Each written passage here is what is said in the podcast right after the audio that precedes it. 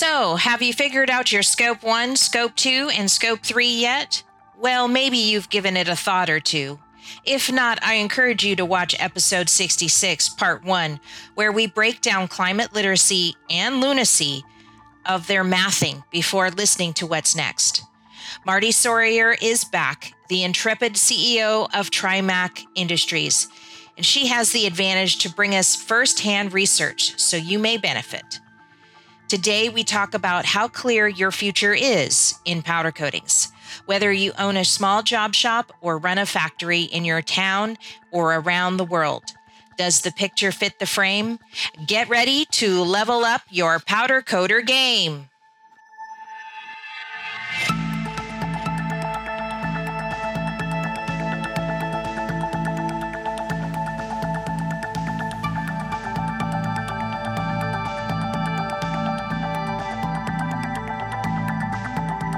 Okay, so getting back, let's talk about what it means for powder coating. What about powder coating? Um, this slide is about tactics to reducing your carbon footprint reduction. Um, so yeah, we kind of talked touched on this earlier, which is powder selection. You know, are you going to purchase something from a multinational company that is, you know, working on being paper free, right? As an example. Well, Akzo, Axalta, P P G, uh, you know, all the, um, I mean, the list goes on and on. T C I, all, all of the big companies mm-hmm. have uh, have a standard on this.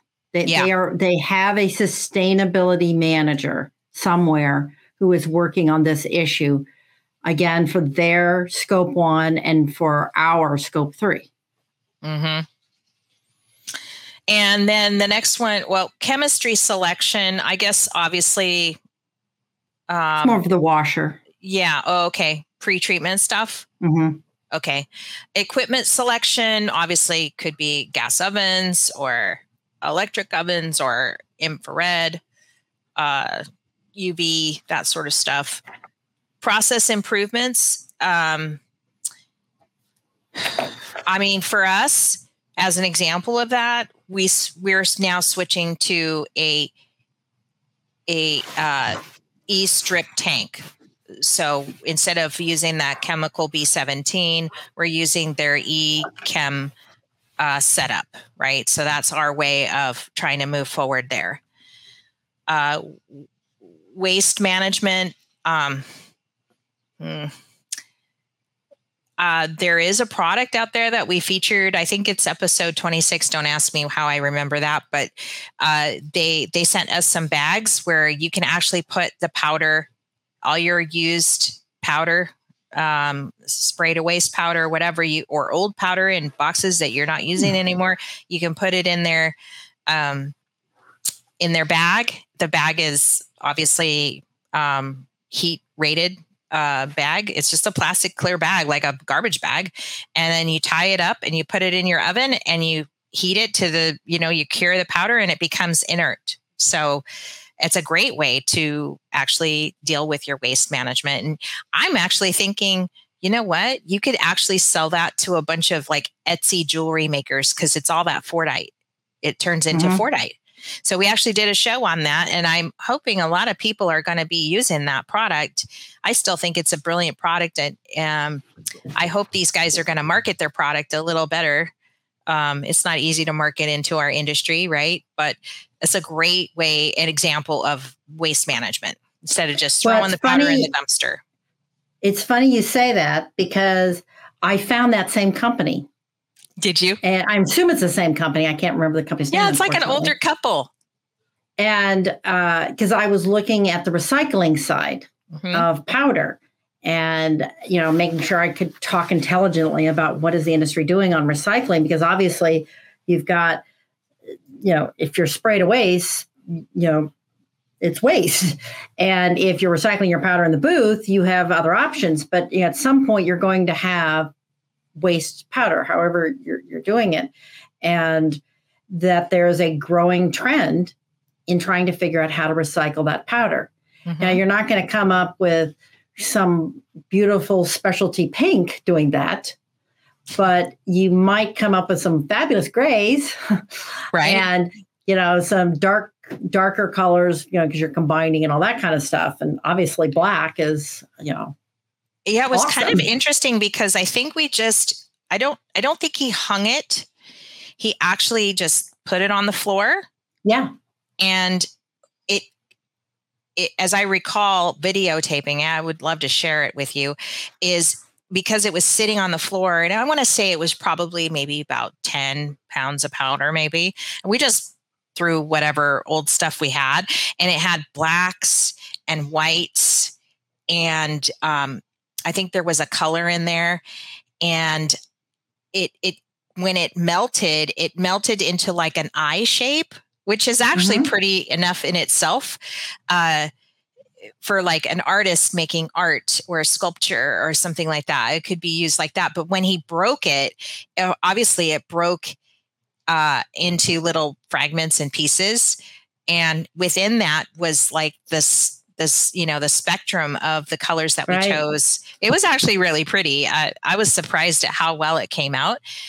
Um, and I think that that's, I'm not sure how these Etsy guys do it, but I know it's a big thing on Etsy, this kind yeah. of stuff. Uh, anybody listening, do not put your cardboard box of powder in your oven. You must take a bag. Do not throw away your powder because you can get in trouble for that if you throw it yeah. away and it's loose. Besides the fact that loose powder, if it puffs up, kind of could create all kinds of bad stuff, like could explode. Uh, well, it won't explode, but it could catch on fire. Um, right. Uh, again, on a tangent, um, do you know who Marty Karecki is? He used to work for Akzo and he, he retired. Yeah, I videotaped it and I put it on LinkedIn. Oh, yeah, you were there. You were there. Yeah, I, I had the perfect view, side view. And I, everybody loved the video I posted on it after the show. And I'm Isn't trying to get Marty cool? on there, but yeah, he, that was the most interactive thing I, I've ever learned at a powder coating week. But in addition, it just in general about powder coatings and safety and stuff. It was, it was a great demonstration. Yeah. Yeah, it was. And for everybody who hasn't seen it, look at her YouTube or on your LinkedIn or YouTube. I put it on my LinkedIn um, one, but uh, I'm not sure if I shared it on YouTube. I probably should. I probably should. I want to have him on the show. That's what I told him. Oh, he's great. He's great. After you I, know, I all emailed the him, but I know is I know they are, aren't they? Um, and I emailed him because he's retired. That was his retirement thing. Right. Was a week later, so he hasn't got. I think he's too busy retiring. No, he still he works uh, part time. Uh, does some consulting, and his son works for Bulk Chemical, and he does some work wow. for them and such. Uh, so he's not one hundred percent retired. He's trying to keep his you know fingers in the game, and he's working on the N F P A committee. So he's he's really a fabulous resource, and uh, he loves to talk just as much as I do, and he's got a whole lot more information than I do. Yeah. So I mean, he is well a put a bug in his ear. Stuff. I emailed him, but he didn't respond. So maybe you can say something, or All if right. I'm in a meeting or something, the next time I see him, I'm like, come on my show. Because he said, yeah, I would. But anyways. Um, okay. Um, regular maintenance. Oh, sorry. We missed this one. Regular maintenance. Um, that'd be what? Just cleaning up your shop. Uh, well, the, the blinding glimpse of the obvious is that a clean shop is an efficient shop. I mean, yeah, we've all heard right. that. And people don't do enough maintenance. But what happens if you're in convection and you've got a burner and your burner gets dirty, it's going to use more gas. It has to work harder to, you know, you, you don't want to, just like your home furnace, if you don't change the filters, you're going to be less efficient.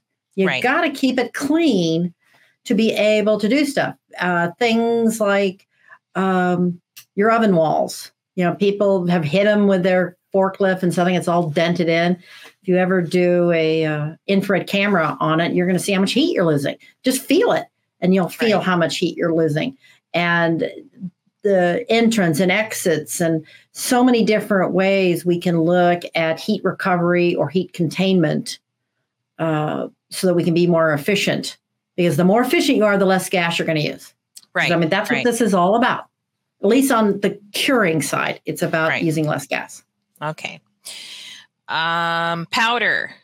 Um, so this one, it's got four things on there. It's just basically every powder manufacturer gets a green target. So are you suggesting that that's what it is now or what you're proposing? No, that's what, uh, right now, that's where we are in the, where the industry is, okay. is that, you know, uh, the powder side is already aggressively looking at this. Okay, I see.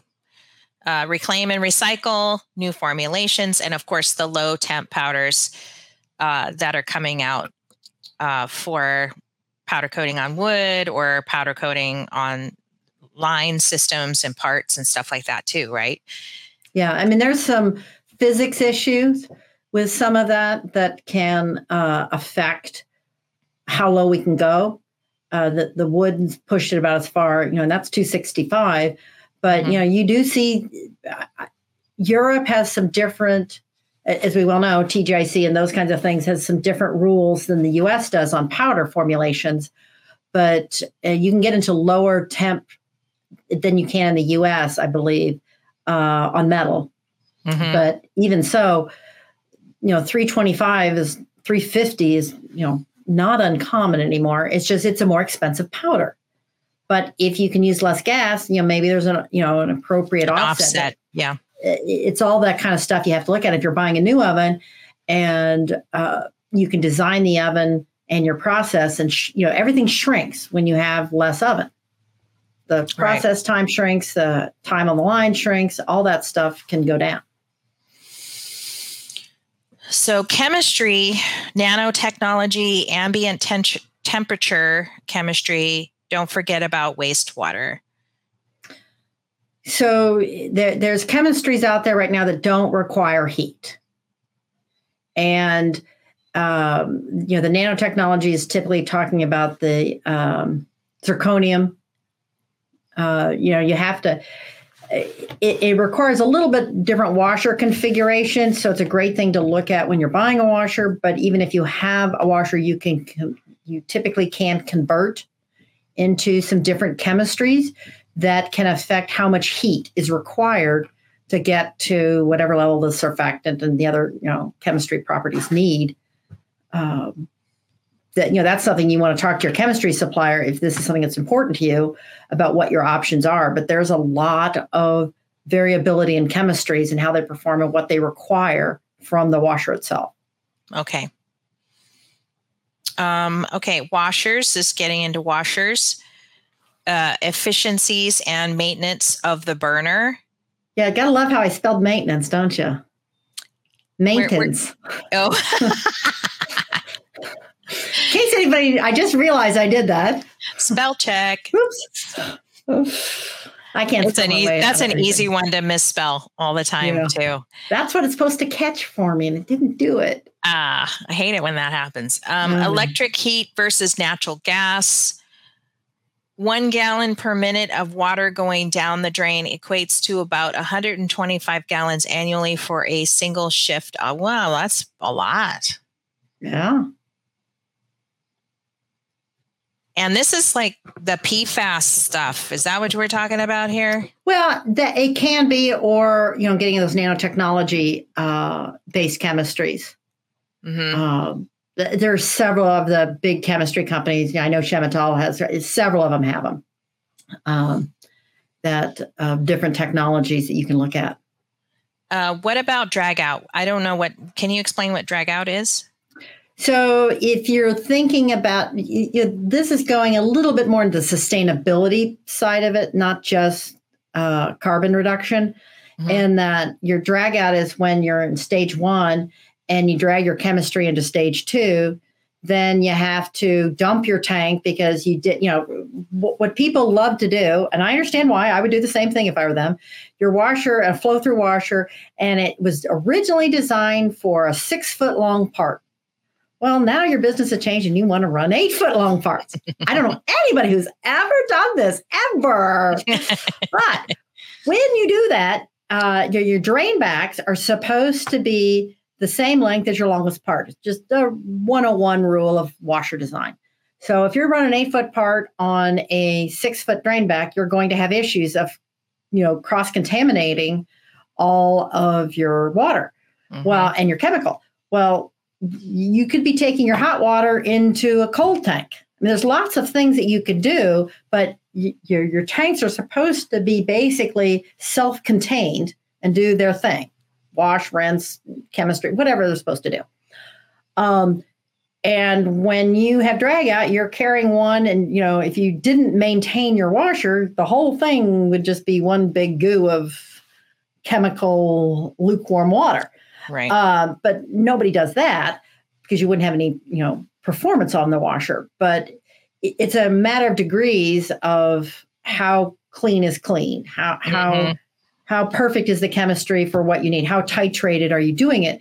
So when you think about drag out, it's it's the heat of the walls, it's the heat of the water, it's it's leaving the heated tank, not getting recirculated and reheated, and it's going somewhere else. So now you got to bring in new cold water or, you know, fresh water to uh, uh, you know, your counterflows, all that kind of stuff that can affect how much gas, you know, your burner's going to need. Because the realities are in our industry, most, you know, I think consider the um, optimal design is a burner tube. So you have this big, long serpentine of stainless right. steel tube, and the gas uh, burner sits at the end and shoots a flame down that tube, and that's what's heating the water.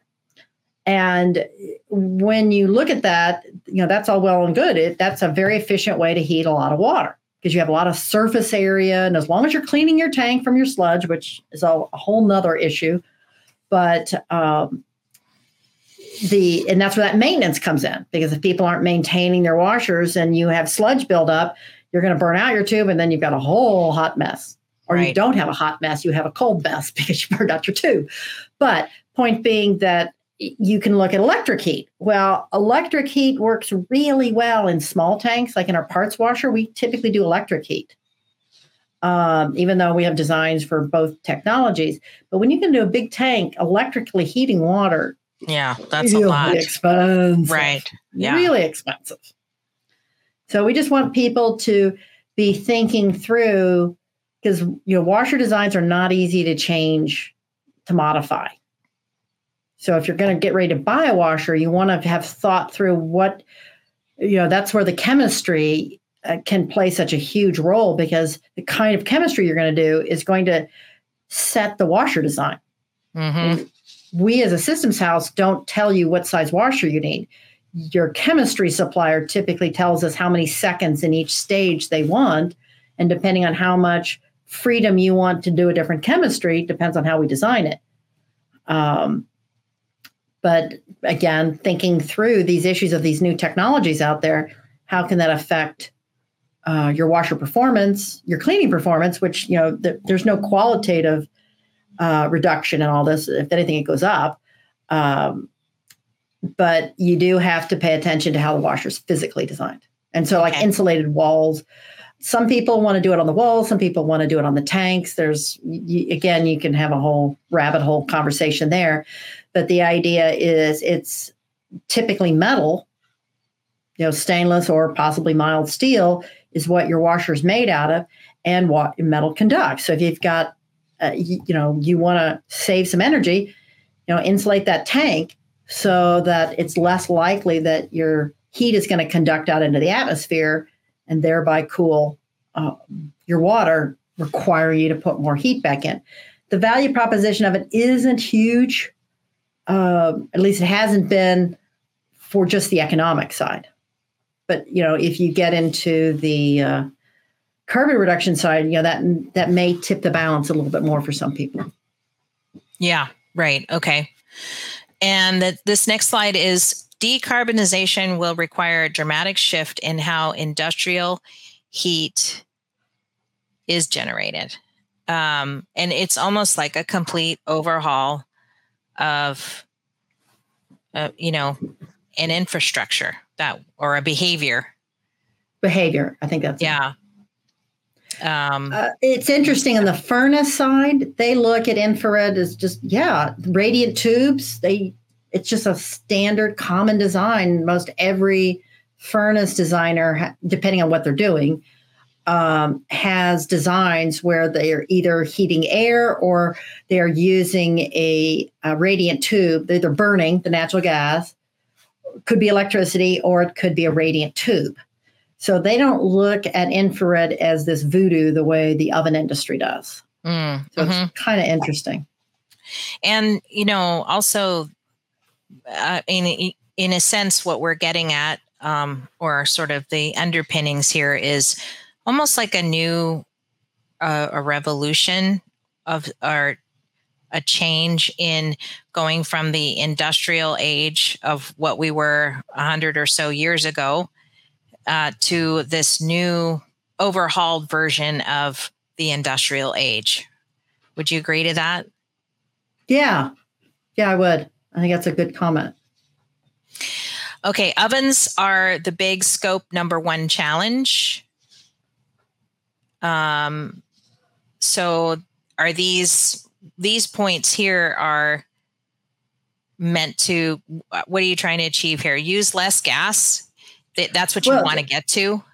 Yeah. I mean, the, the, the, the, the simplest way to reduce your carbon footprint in your oven is to use less gas.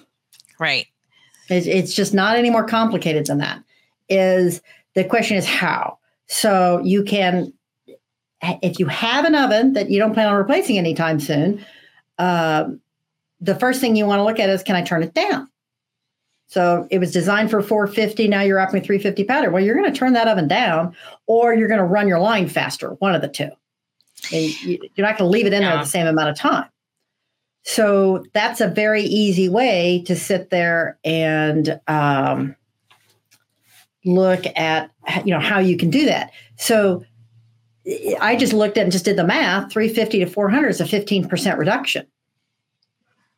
Right away. You've just done that. Yeah, but doesn't that extend else.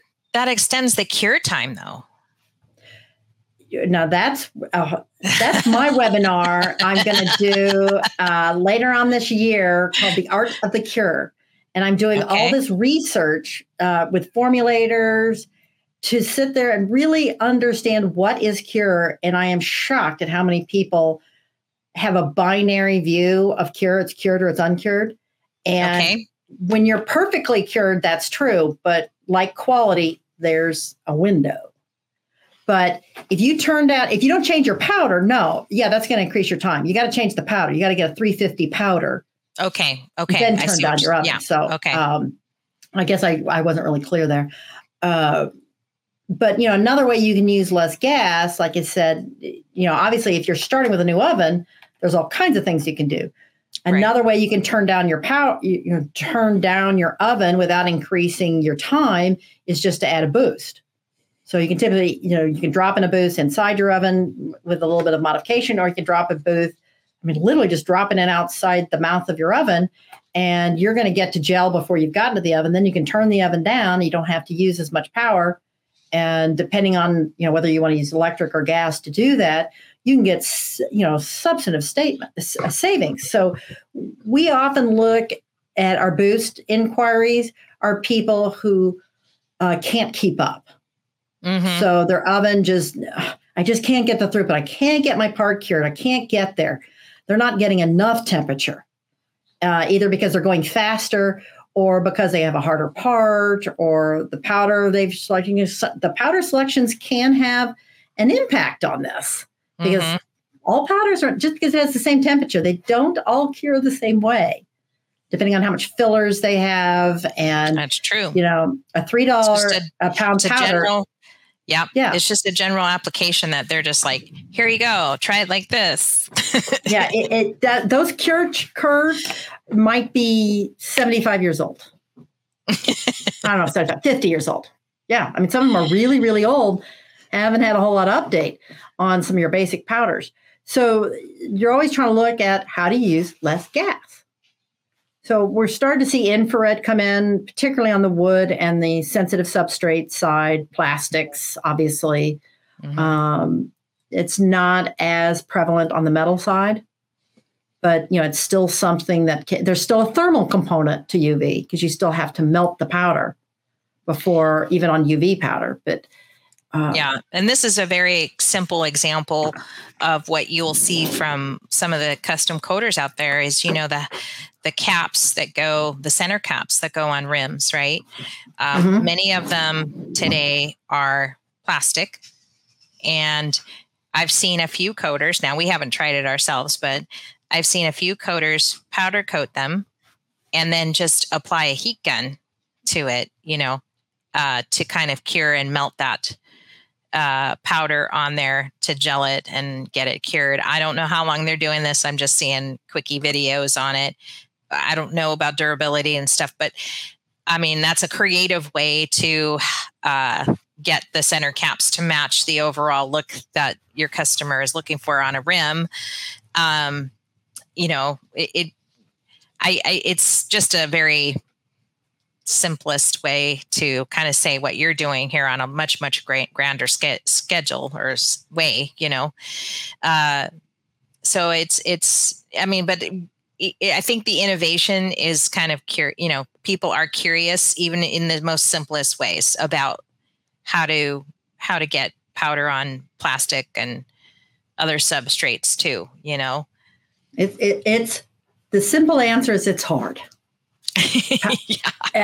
If you take three D parts and composites and plastics and wood and all this other stuff that we're playing with, um, your your window of is it going to work is so much smaller, and yeah. you have to be so much more accurate. And th- that's another reason why people typically go to infrared is because of controllability. When you get into very delicate substrates where you can only add so much heat for so long.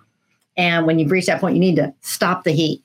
Uh, that's what, you know, it's something infrared does very well. And most of those people have already converted to infrared because of that. But, uh, mm-hmm. but you know, the idea of, of using a heat gun, there's so many cool things that can be done, but that's a one-off. You're not going to be making much money doing that because no, a lot of labor. Um, not a lot of people. We do, we don't do it here just because you there's enough aftermarket stuff where you can just shoo-shoo can it, you know, it, and it'll be no big deal, right? Uh, you know, so we tend to just not, you know, here you go, you're on your own. If you want to get some new ones or, you know, paint right. your own, that's fine. But because that's a big part of your business, right? Is wheels?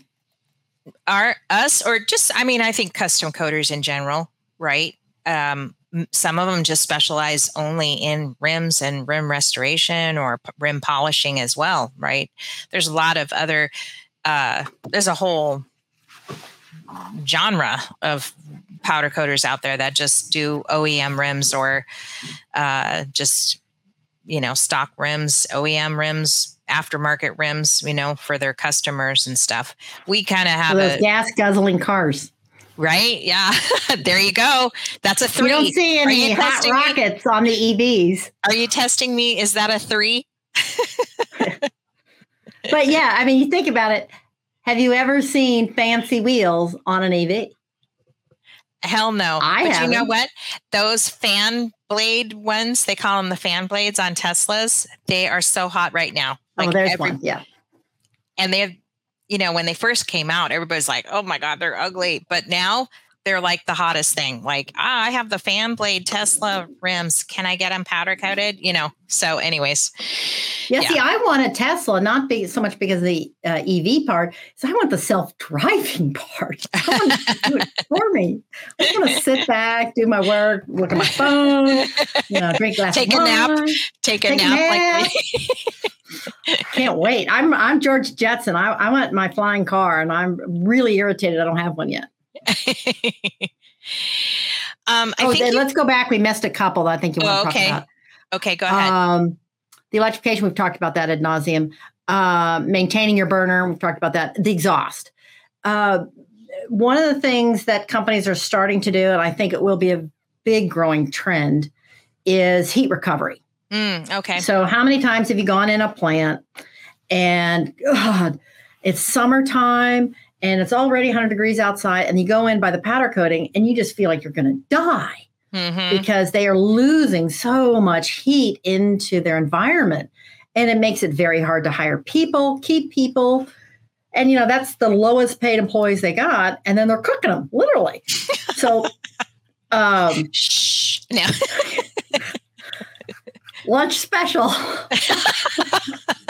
Sorry, that's very inappropriate, but it's... I don't know. Anyway. We're like knee deep into a podcast. I think we, you yeah, know, okay. we can. If you don't like it. My sense of humor now, uh, there's no hope for you. Anyway, um, but if you can look at your heat recovery, and you know, there's different technologies that are out there, either at your stack level. I mean, depending on how much volume you have, because again, it has to cost justify. All this stuff has to cost justify. And the government's trying to force us to get that cost justification ratio different by putting regulations in. Mm-hmm. But heat recovery is something that e- even if it's not recovery, just not letting it escape, containing it. So, uh, so many old convection ovens are often terrible at this. Right. And the heat just pours out of the entrance and exit of these ovens because they just don't have a good design. Uh, or it's such a dated design that they're not doing a very good job of just containing the heat you've already paid for. We want to keep that heat in the oven. We still have to do our recirculations. And I, I don't put it in here, but it's something um, to be, I, I always like to mention this because I've started to see some trend in uh, some of the more economical ovens that are out there on the convection side, the batch side, is that there's a, shortcutting on the purge when you start it up. It's supposed to start up the oven faster. You know, can you save money? Uh, less turns. Yes, that will save you money, but you will, I mean, first of all, you could create a major safety problem for yourself if you shortcut purge. I mean, purge is there for a reason. It's per code. Don't ever screw with it. Follow N F P A, your insurance company, everybody, you know, you got to do that. You can't, You can't um, put a V F D on a purge and turn it down and take shortcuts. It's just absolutely black and white. Don't ever do that. But your turns, which is how many times that air volume inside the oven is turned over because, because of C O, incomplete combustion, they're trying to prevent C O getting into any kind of atmosphere because we know that's really bad. And um, because older burners, poorly maintained burners are much more likely to have a much higher percentage of C O. So they're not creating enough C O two, they're creating C O. So those carbon molecules got to go to something. So they're going to go to the C O two or they're going to go to C O. But if you're creating C O, you're often creating soot. It's another way you know you might have some issues. There's lots of other um But if you go to your powder supplier and ask them, they will likely bring in an oven recorder for you where you can look at your oven and see how it's performing. And a lot of times that's a free service that they'll provide if you're buying enough powder. And you can see how well maintained your oven is and how balanced it is. Look at how much heat you're escaping. If you can address some of those things, either through a maintenance or a modification or an add-on or something, mm-hmm. you can save yourself. You're going to end up using less gas. What does less gas mean? Less C O two. So this is, okay, you know, this is where I see that there is, I can see where maybe there might be a case for more electrification. But then again, you know, how much we already covered, how much B T U and parts wattage and all that costs in electricity. So we already know it's starting off higher, but then one of the reasons why we have electric ovens is because, well, there's a couple of reasons. It's very expensive to buy gas here in Hawaii. So that was like the number one. Number two, yeah. we just, we, we, the shipping for a new oven was very expensive. So we decided to build our own um, and we configured it to the kind of clients that we wanted to attract. Number three, there is, it does take a little longer to get the electric oven to temp, which we do kind of save, we, we lose out on time. And of course, B T U expenditure, right? Or costs per hour, because it takes yeah, a little you don't have any to get that large oven. You don't have to. No, do we purge. Don't. And that's why, that's why I'm saying one of the reasons why we didn't want to have all this, you know, outgassing or off-gassing of ovens and all the water collection and all this other stuff that kind of comes with these kinds of ovens, um, we tend to kind of don't have to deal with that. So it to us, it makes maintenance a little easier. And although maybe we pay our electric rates are not too bad. We have jumped up into a new category, so we are getting charged more. Uh, we're at the, according to the electric guy that I, the Maui electric guy, we're at a category of J, I think, which means that we pay the same rate that C V S Pharmacy pays for their five thousand square foot building at the corner, you know, on the corner. Um, so there well, was some, there's some trade-off there, I guess. Um, There's an interesting conversation, you know, because I have an electric division, and so I'm always paying attention to how much electricity something pulls.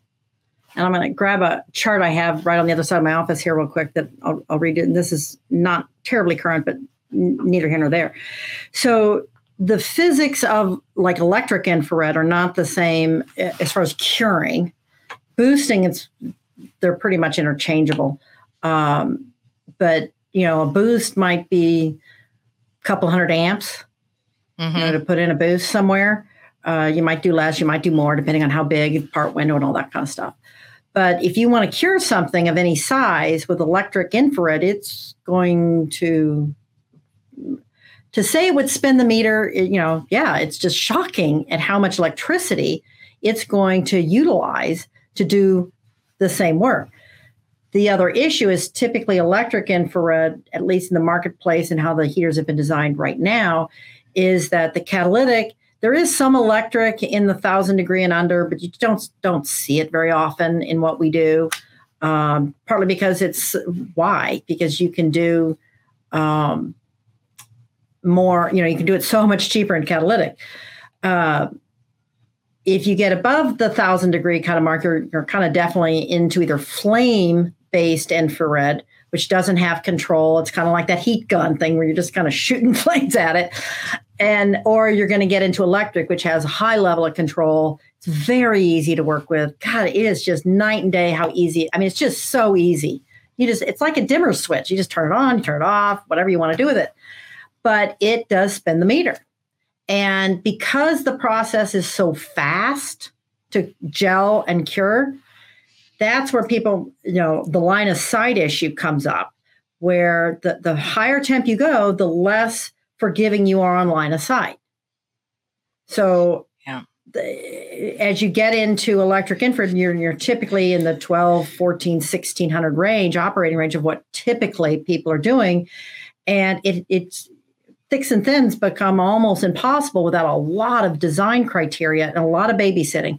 You can cure almost anything in catalytic, uh, large part because there's a lot of convection in there that happens intrinsically to the process, but also the way ovens are designed. And it's not, you know, it, you're not, it, it's about three times faster than convection, but it's still fast enough to use conduction to cure those hidden areas because conduction is sped by temperature. That's how you make conduction happen faster. So that's the reason why if the reverse of it, to cool a part, you put a fan on there because that cools it. Mm-hmm. It's the same thing, just, you know, whatever your curve is. Uh, electric is so fast that conduction never plays a role. And that's the reason you don't really see electric on the cure side unless it's one part in the oven. You know, it might have a chain on edge where it's rotating or something where mm-hmm. the oven is designed for the part. Uh, but in what you do for a living, your job shop, you're you're basically never going to see an electric infrared cure oven. Now you can obviously do electric um, cure oven in convection, but you typically only see that in batch, again, because it would be too expensive to do it in a flow through larger environment. Right. You know, if I were to guess, your batch oven is, you know, million, two million B T Us. I think so. I think you're right. Um, We, I'm, I'm actually working with somebody in the, just to tease you a little bit, but I am working with somebody who builds ovens and I'm trying to build a B T U cal- calculator and stuff just to see. So people, when they're trying to spec, you know, how big of an oven they need or try to plan out their shop and stuff, they know what kind of power requirement they're going to need.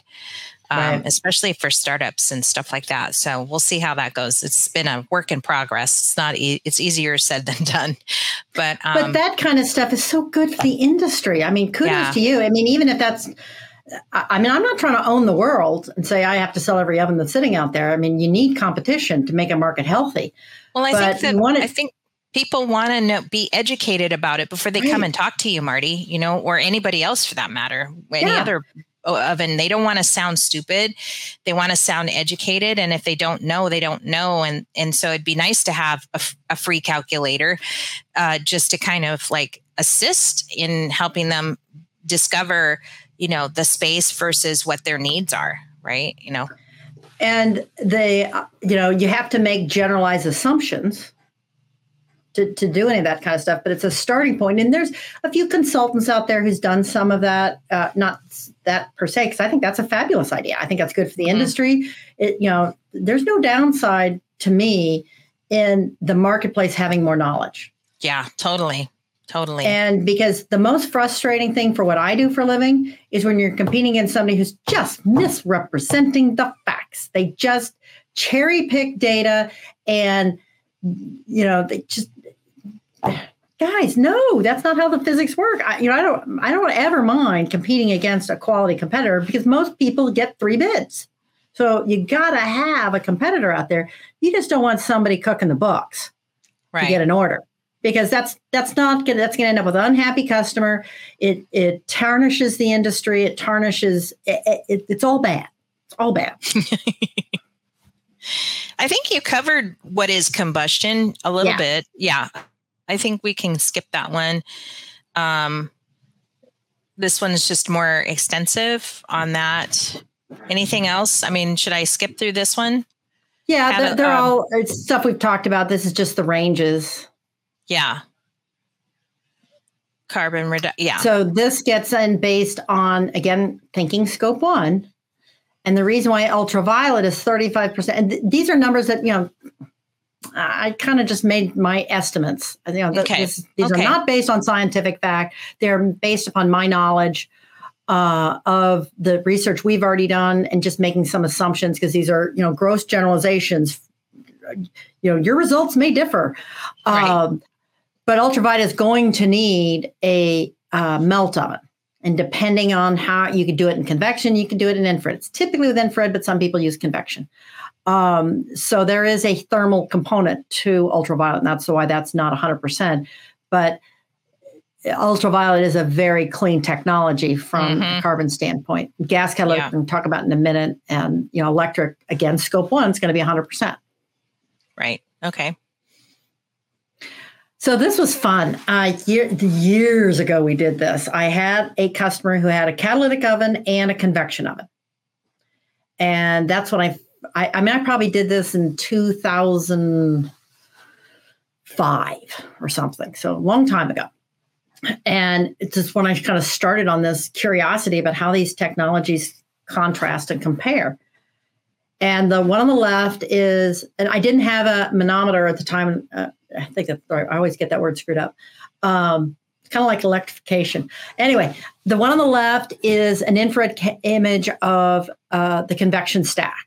Mm-hmm. So if you were, uh, you couldn't get within five feet of it, and the noise of the air, yeah, you know, it's like a jet imagine. engine, right, coming out into the atmosphere. And you think about, God, all that heat you're paying for, you're just paying for it and just sh- throwing it away. And you're going to do it multiple and I mean, constantly because that's the code. So the center one is the catalytic stack. And you can see, obviously, it's much cooler. It, at the very bottom where it's heated up a little bit because there's obviously some extra metal there. So mm-hmm. it's heated up, you know, you're under two hundred degrees there. The other one's at three fifty. And then this is the top, one of my employees holding this, putting his hand above the, the catalytic stack.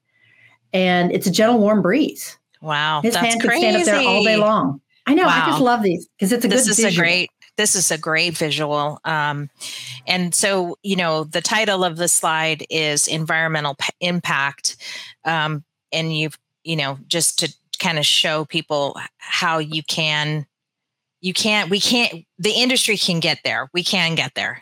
You know. Yeah. Yeah.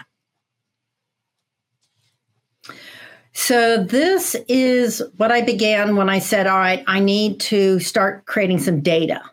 So in our lab, we're going to have a convection oven. We've got two electric ovens. We've got two catalytic ovens, now three. Uh, so I can run lots of different tests doing lots of different things. And uh, you know, sometimes I'll run the same part up at ProTherm that I do down in Kansas City. Um, and I cannot tell you how hard it is to get an apples to apples test. And I want it to be normalized. And it's really hard because you have to make certain assumptions. And does that skew the result? So this is just a sheet metal part, uh, some kind of gauge. I don't know what gauge it is, um, a formed sheet metal part, and ran it in convection and then ran it again in catalytic. So I'm using the exact same part with the exact same powder, probing it the exact same way, and I'm running it in two different ovens and say, and I picked a target temp that I wanted to get to, because this isn't, you know, I didn't use this for a cure test. I use this, just pick a number um, and the assumption. So that what I want to clarify here on the front end is when I ran these tests, the assumption I made is that all ovens are one hundred percent on. So that, that means is there's no modulation. Once an oven starts to modulate, I, you know, all yeah, bets right. are off. I can't right. begin to guess how any particular oven is going to modulate. You know, infrared ovens modulate all the time based on the, lo- you know, not so much about the load. Convection oven will modulate based on load because that's part of the calculation for convection oven. An infrared right. oven doesn't care about load at all. All it cares about is, you know, how much fuel are putting in there, if you have fresh air going in there that might cool the emitters or, you know, whatever you're doing, um, that, uh, you know, you, you have a set point in an infrared, depending on how you design it, there's a set point you're looking at, and it will modulate the gas flow to maintain that set point up and down, depending on what's going on. The oven's cool or it's been running all day. There's lots of different factors. So that the the, the caveat to all these tests is this is the time and temp it took to get to the a same temperature on the same part using the same powder. Okay. All right. So let's go to this next slide. Okay. So that's the catalytic. And that part took a hair under two minutes to get to three hundred degrees. So that was the temperature I was measuring against. So, you know, there's my oven recorder, and you can see, uh, you know, how the numbers come out, because we will measure everything. Okay. And then now the convection, oh, wow, there's a lot. So that's a, uh, it, it's, it, it got left on for a long time before we turned it off. So that's the reason the, the curve looks a little weird, but it's almost okay, five minutes. Me? Yeah. Okay, yeah. It's, it's almost it's five almost, minutes yeah. to get to three hundred degrees. Right. So, you know, just looking at how much more time and temp it takes to get to the exact same thing on the exact same part. I know. I remember these, these two slides being in that presentation and being shocked. I, we've never done, I mean, not that we could do a, can, a comparison like what you have here, but I mean, uh, we know how long it takes for our oven to get to temp approximately, the large, let's just say the large one. Um, or even the small one. We did do a, a simple hybrid test where we were s- experimenting with adding a gas, I guess you want to say boost, right? Is that mm-hmm. what you said? Yeah, like a gas boost to kind of get it to temp a little faster. And we noticed a significant, um, a shocking significant um, turnaround time in powder coating. And it would be great if we could maybe somehow hybrid that, but the cost of, unfortunately, still we're dealing with the cost of gas. Um, and uh, it, it just, after weighing it all out and doing all our tests for like a week or two, we realized we were actually still, we were still burning or paying for more uh, overhead just to save a few minutes. And I don't think we ever really got to this specific of a test in terms of time, but it was a noticeable thing for us. And then, of course, you have to weigh that out with the costs, uh, the overhead costs that we incurred by having it. And we were having to, I think, up um, fill the tank, the propane tank up, uh, which was, I think we were running... I don't know if it was just a fifty pound tank or one hundred, I think it was a one hundred thirty-five pound tank. And we had to change it out every, every few days. you know, mm-hmm. so that that's it really expensive here for us. So we kind of, I can sympathize with the difficultness of trying to achieve a result that is at least something that is, you know, may not be one hundred percent, one hundred percent, one thousand percent accurate, but at least it's a test that got a result. Um, right. And that, yeah. Awesome. So, yeah, I mean, it, it, the, the rule of thumb is if it doesn't cost justify, you're never going to spend the money. Right. Yeah. I mean, equipment has to help you either make more money or save money. Otherwise, why would anybody buy anything? You're not going to. Right. Yeah. Okay, so so this, this slide is amazing, you know, because yeah, you really kind of put it? it, it's like the sword into the, you know, uh, in, into the uh, stone. Uh, so, to so obviously it was twelve gauge. I, I had forgotten that. Um, and so I wanted, because again, you can't contrast and compare two different ovens. So h- how could we do apples to apples? So we looked at the B T U capacity of the oven. So the convection is a thousand, B, you know, a million B T Us. And the uh, gasket oven we used was a little under five hundred. So, you know, one's up twice the power than the other. And that is going to influence this and make convection look a little bit better because that was the only part running in that oven. But again, it's one hundred percent. The oven had been preheated. It was at temp. You put the part in. It's a batch oven. Put the part in and wait till it gets to the three hundred degrees.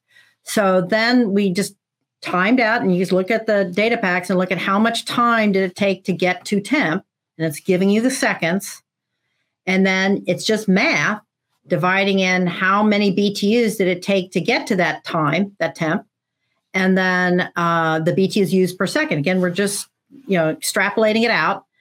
And up and right above, you'll see a little itty bitty tiny number. What is it? one hundred seventeen pounds of C O two per million or whatever. That's the formula, pulled it off the internet, that we used to get at how much C O two was generated. So that's the assumption mm-hmm. that's used. So this is just basic math. All you had to have was the size of the oven and, um, you know, those oven recorders to, to give you the number. And it ends up with an eighty-two percent reduction. I mean, it's just, it's shocking. That's, that is shocking. It is. And I mean, I, I can only imagine how long, I mean, I don't, I'm not very good at math, but like still, even if you were good at math, that it, you know, and figuring out how to measure it all and everything. That's just outstanding work, you know? Thank you. We're, we're, we were very pleased with the results. They're better yeah. than I was expecting. Yeah. And it all, this slide is so critical because everything we've just talked about, and here it is in black and white, right? You know, mm-hmm. that you haven't pulled this out of your, you know, out of the space time continuum. It's some universe somewhere and then plopped it on a, uh, you know, on a graph um, that all of this leads up to, and it's very logical. And I would, I would have to agree just in terms of the knowledge that we have with the, con- the purely convection oven that we have and the electricity. So I, I can't, I, there is nothing here in this slide that I can disagree with because we experience it here every day. Mm-hmm. So then we did it again. This is an old test we did years ago and I pulled it out and I said, I can use this again for this because I did the same thing then because the customer wanted a convection test. Um, is this the next slide? Our, yeah. So on our to-do list is to do, you know, a dozen more of these, pick all kinds of different shapes and sizes and just keep doing it, keep doing it, keep yeah. doing it. You know, you just prove it out over and over. So this is a heavy weldment, uh, all kinds of thicks and thins. Mm-hmm. And uh, you can see by the picture where it is probed. So you can see the body, the the yolk, uh, the top of the yolk. You can see the thickness. Uh, and those bars that stick out, those are typically really hard to work with because they're solid metal. Um, and the picture on the right is showing, uh, you know, after the uh, uh, double rub test was done, mm-hmm. you know, showing we got a clean. Um, yeah, that you did it right. Yeah. Okay. Yeah, the part is cured. Right. So the first one is the catalytic test. And often what you'll see in infrared is the, uh, depending on where you probe, you're going to get some inconsistencies because your, your thin is going to heat up much faster than your thick. Right. But it took uh, the target temperature on this one we just chose was three twenty-six. I have no idea why I chose that, but we're probably looking for three twenty-five, and that's just where I ended up. Uh, so five minutes and fifty seconds, so a hair under six minutes to get to the three twenty-six. And again, oven's full on. Yeah, and I would describe that part for those that are listening. It looked like a jack, like, you know, like. That's exactly what it is. It's a jack. Yeah, a jack for a car. Uh, yeah. So, um yeah, that that's interesting. And I love how, you know, you can see all, because you probed it in so many different areas, you can kind of see where it's all kind of around There's the one, same. Two, three, four, five probes on that. Yeah. And here's the convection oven one, which is much further. The peak, it yeah. happens way further down the line that it's taking. It's the it's the heat up process, right? The heating yeah. up of the metal that is taking the longest. Well, you know, it's twenty-six minutes to do the exact same work in convection. Yeah, right. So, you know, when I'm looking at how to help people, you know, I want to, you know, originally when I did this, this was to help understand the speed and, you know, thereby mm-hmm. the oven is physically smaller, and how expensive is our buildings right now. If you can shrink your footprint of your ovens and not have to, if you're building a new line and you're building a building to do it, now all of a sudden, I, I have a customer in Canada who says the amount of space they saved on their new building paid for the system. Wow, that's impressive. Yeah, yeah. Wow, that that was. And you know, a, we I mean, what a what a compliment too. I mean, that he actually figured that out and, you know, came came to that conclusion. You know, that's huge. So this is the same calculation as I did on the twelve gauge part. Now, obviously, this was done years ago. The oven was only four hundred thousand B T U s at that time. Mm-hmm. So it's going to take longer because you have less oven to work with. But right. again, it's full on. So you have less C O two being generated because you're not pulling as much, you know, the capacity's lower. So, you know, one's higher, one's lower. It doesn't really matter because you're, you're trying to create, just take whatever temperature you got to and how many B T U s at full on did that burner pull and gas. So you just, we, we know that by how the oven is designed. There's only so much gas can go through that pipe. So you mm-hmm. know what your maximum usage is. What you don't know is when you modulate, how much are you going to use? That's what, unless you have a meter on your specific piece of equipment, which I have yet to find somebody who does. Maybe, I'm sure there's people out there doing it. I've just never talked to them, of somebody who actually measures the specific piece of equipment. They typically measure the line where it comes in, and it might power fifteen different pieces of equipment. So it, the data all gets lost. Right. Uh, because it's expensive to meter each piece of equipment. And to what end? Why would anybody do that? For what purpose? You wouldn't, because there's no but- value proposition. But now there is. If there, yes, exactly. The very topic we're talking about. So that so, one was sixty-seven percent reduction, because when it's right. a little heavier, um, you're, it's going to take more power. And so you're not going to get as much. So mm-hmm. on a uh, related topic to that, something that I think is really important, because now we're getting into, you know, the, what are the takeaways from all of this? Mm-hmm. And one of the things I heard somebody talk about, and I thought was very powerful, they were very concerned about regulations coming out and saying, you must reduce by X percent. Because mm-hmm. the only person that helps is the, the not the bad actor, but the guy who hasn't done anything. Because they're starting from the beginning. So anybody who's been proactive on this and has already made steps, they've already dealt with the low-hanging fruit. They've already made investments. They've already done stuff. So it's a lot harder for them to get a percentage reduction. It's like comparing China to U S. You can't, it's not the same. Mm-hmm. And they said what they would love to see, if there is regulations on this, is that it's something that is a function of your production, like per piece. Because then that takes into account how you're running your business and what you're doing for a living, as opposed to just, just some arbitrary percentage that may or may not, that, that's just complying with the man kind of thing. That's not truly changing the outcome, which is what our, you know, what everyone's goal is in this process, is to actually reduce the amount of natural gas or whatever utility you're consuming uh, to reduce that. And it, it's a much fairer way to look at the problem. But, you know, I was just at a meeting uh, earlier this week, actually, with a bunch of business owners, and I, I gave them a really short version of this.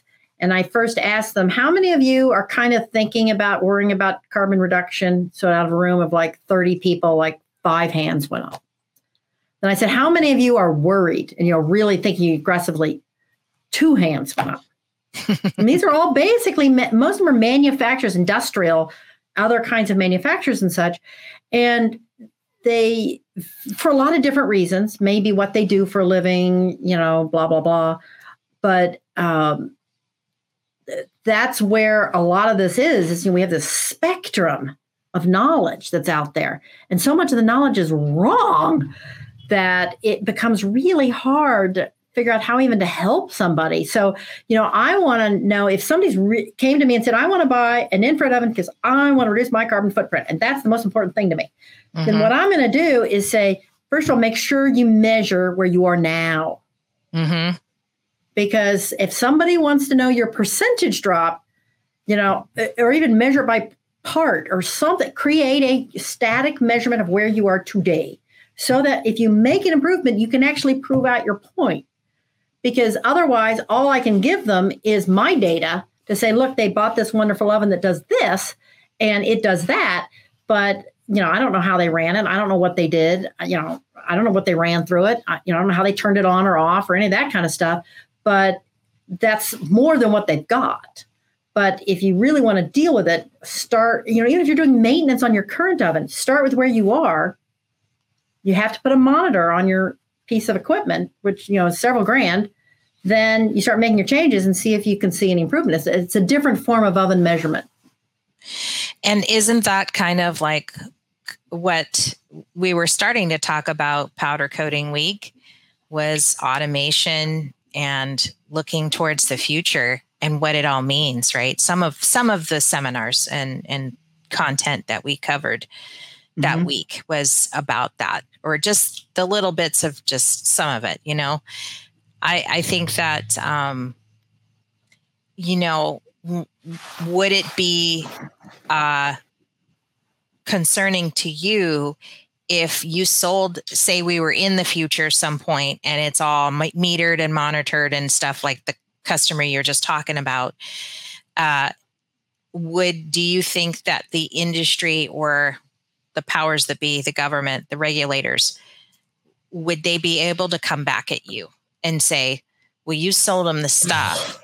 Right. I mean, I know I, I'm sorry, Marty. I'm sorry, Marty. But, you know, that's kind of like scary too, right? Um, yeah. yeah. But by the same token, I, I'm pretty, that kind of stuff, I'm pretty good at being able, that's the beauty of educating, is mm-hmm. I'm not making wild claims. I'm saying scope one, this is what I can do. This is based upon my data. When I put out a quote to somebody, I don't quote a performance. I'm quoting, this is what the oven I'm selling you will is designed to do. It's designed to get this max temperature. It's designed for this flow through rate. It's designed to have this many zones, or convection oven. It's this, it has this many changes, you know, whatever the, the thing may be. You're, you always want to state what you know you can control. Right. So I always make sure I say the caveat is this is, I, you know, your results may vary. I can't, I can't, unless I wanted to build two prototype lines, prototype lines, which if somebody wants to pay me to do that, I'm happy to do it. Two prototype lines where it's the exact same part, exact same powder, and exact same line speed. And, you know, I, I can run this data in a real world environment. You know, part after part after part after part after part, you know, run it for eight hours in a day to find out, you know, in the summer and the winter when, you know, numbers can vary, uh, heavy load, light load, breaks, all that stuff, turn downs, all that stuff that you, that come into it. Uh, I can't even predict. Uh, I mean, I can make some guesstimates. I make educated guesses, but that's all it is. So the uh, key yes. is to not put yourself out there. too far. Mm-hmm. I mean, mm-hmm. say what you know, but it starts with data. It it is going to take data to solve and unravel a lot of these problems. Um, okay, so this these last few slides, you know, we're wrapping up here. Um, you know, obviously, just to recap, obviously start with scope one, right? What can you control in your shop? And, um, you know, what's your target? Develop methods, start thinking about it. I mean, I think a lot of it is just awareness, right? I, mm-hmm. I think we're at the awareness part of it, you know, than, you know, actually taking actions specifically. Um, but for those that are more kind of forward thinking, might be a little further down here, have already been aware of it or are thinking about it now. Are you willing to replace and upgrade equipment? And that's something that I talked about with Kevin uh, Corson a few months ago, you know, in regards to a lot of these manufacturers will delay, delay, delay, um, and run their systems to, I mean, you know this because you're selling to them. Um, they'll just hold out to the very end, right? And I don't know, are they even, if they are holding out to the very end to replace something, you know, you know, that's a lot of capital they have to put out for maybe something that might be changing in the future. Do you see a lot of these people that you're talking to, are they there? Or are they just not even aware at all? And they're just thinking oh, some other. Oh my God. The big companies want my data. I mean, give me third party, give me anything, anything. Yeah. Uh, they, they, they want a piece of paper that has a stamp on it that says, look, here you go. They're looking right. to check that box. And, you know, as you and I both know, I get to check the fee box too. So I get to, yeah. you know, two for one. Uh, but uh, the, but you know, that last one, if you invest any money, publicize it. That that is the one that's so important. Yeah. Because if you're going to make and have that enter in your decision, even if it's just, it, it's the tiebreaker or it's not even something you're worried about, still, we can market. I mean, this is marketing here. We're not talking, even if you're not that worried about it, this is not something you care about. If you if you end up buying a infrared cure oven or even add in infrared to your convection, measure something so you can publicize it so you can get some brownie points. For brownie it. points. Yeah, there you go. Even if you're not that worried about it, why would you walk over such a thing that some, you know, maybe not your whole market, but part of your market may really, really care about? I wouldn't necessarily be doing it if I was selling into oil and gas, you know, mm-hmm. selling them an oven. That might not be my lead thing I want to say to them.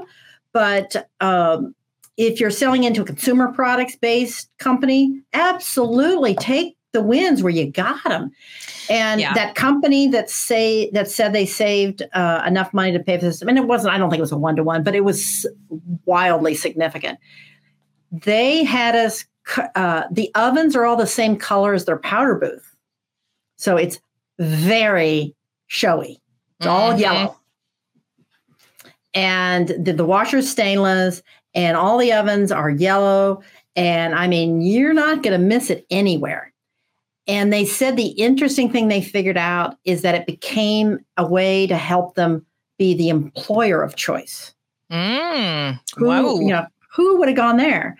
Yeah. Uh, and they said when they're bringing people in, they tour the plant. You know, this might be for an accountant. Doesn't matter.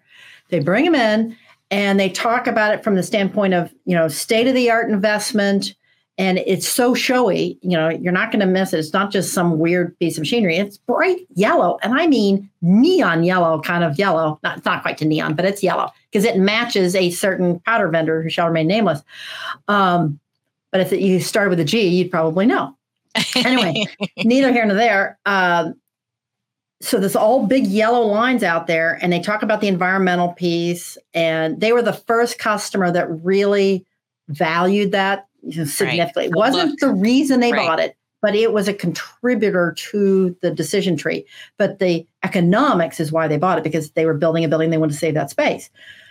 But when they talk to these, you know, young people that they're hiring, they talk about their investment and they talk about their um, environmental approach and their policy and all that kind of stuff. Then they start to really differentiate themselves in the marketplace and hiring people. And they said it's really helped. Who yeah, I, I I mean, hello, we just talked about it a little while ago. Millennials, millennials, like that's what they, they want. Care that's, a they lot. care. They care. And they want to see that their business that they work for is clean in visually and, you know, inside and out, right? You know, because then yeah. somehow it gives them that confidence that maybe they, you know, the grandpa that died of cancer or lung disease or whatever, you know, I'm I'm not going to be that guy, right? You know, I don't know. Um, so yeah, I think we're I think we're kind of already talking about it. Market opportunities here, um, electric vehicles. For I went right to that one. Uh, seems to be the topic in like every other thing Kathy Wood says, or or or Elon Musk, right? Uh, Um, well, the powder industry, there are a lot of opportunities in the E V industry. I mean, it's creating yeah. a lot of new lines, a lot of new powder demand uh, for, yeah. you know, th- they have some different issues and challenges of what they have to powder coat. It's lighter materials. It, it's just, it's different. So it's creating, there's always a winner and a loser in this kind of stuff. The right. goal is, you know, be proactive and be the winner, not the loser. Yeah, it's true. I think I attended something with uh, P P G uh, C E O or something about the future of O E M um, painting O E M parts or something like that. And they were actually talking, you know, like two-tone is a big thing and it's going to continue to. So how do you, how do you create a two-tone paint line? Because the two-tone look is going to continue to grow.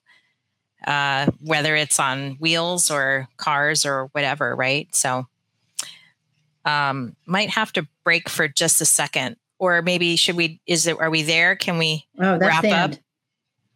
Awesome. Well, thank you so much, Marty, for uh, coming on the show today, and we'll be happy to, you know, I'll make sure to put all the, uh, links in the description so that people can reach out to you, including, you know, LinkedIn and, and uh, your website and everything. I certainly appreciate the time that you've taken to explain all this, and it's, all of it is important. Well, it was a fun conversation. This is my very first podcast. I was a little nervous at the beginning, but I think we've gotten over it. Awesome. Thank you. Aloha. Thank you.